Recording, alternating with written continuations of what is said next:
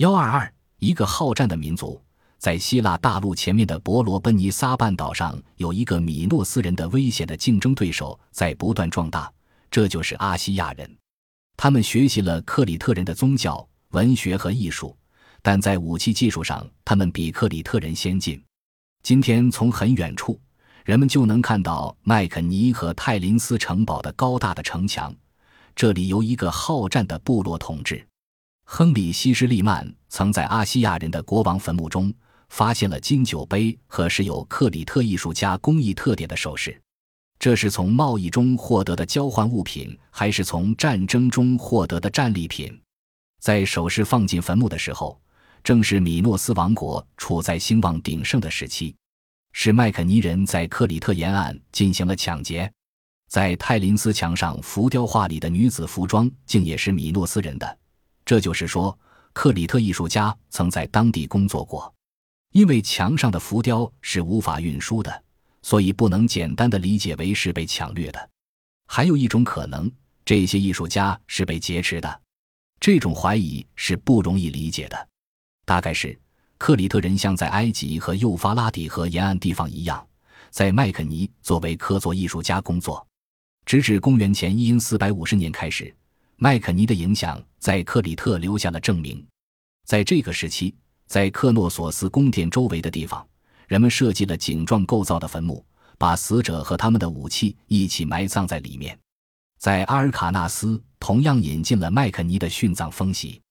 在公元前一千四百五十年，没有遭毁坏的克诺索斯的宫殿也表现了建筑上的变化，让人们想到了麦肯尼的建筑风格。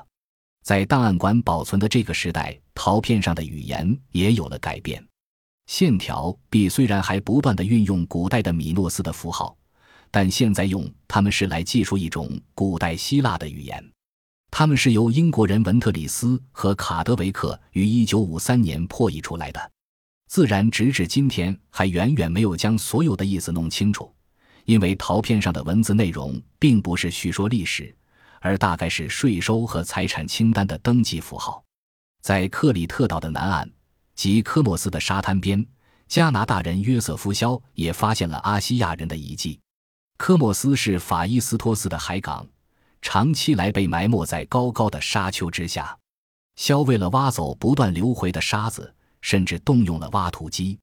功夫不负有心人，沙的下面显露出麦肯尼船坞，在这里船可以在冬天不受到严重的风暴袭击。科莫斯的这个海港像克诺索斯一样，没有受到麦肯尼人的毁坏，而是被当作基地利用了。麦肯尼人在邻近的阿基亚特里亚达也建造了房子，一座巨大的露天阶梯通向一条典型的希腊式市场街道，街道是供商人开店用的。在当时对克里特人来说是一种革新，直到今天还保存在东方国家集市的结构中。有关克里特岛上政局变化的消息看来是很快传到了埃及。勒西米勒首相肯定在他死前不久就得到了克里特岛上有关新统治者的消息，因为他很快就让人在他的墓碑上画上具有麦肯尼式样花式的克里特人的长袍，许多考古学家对此都有这样的看法。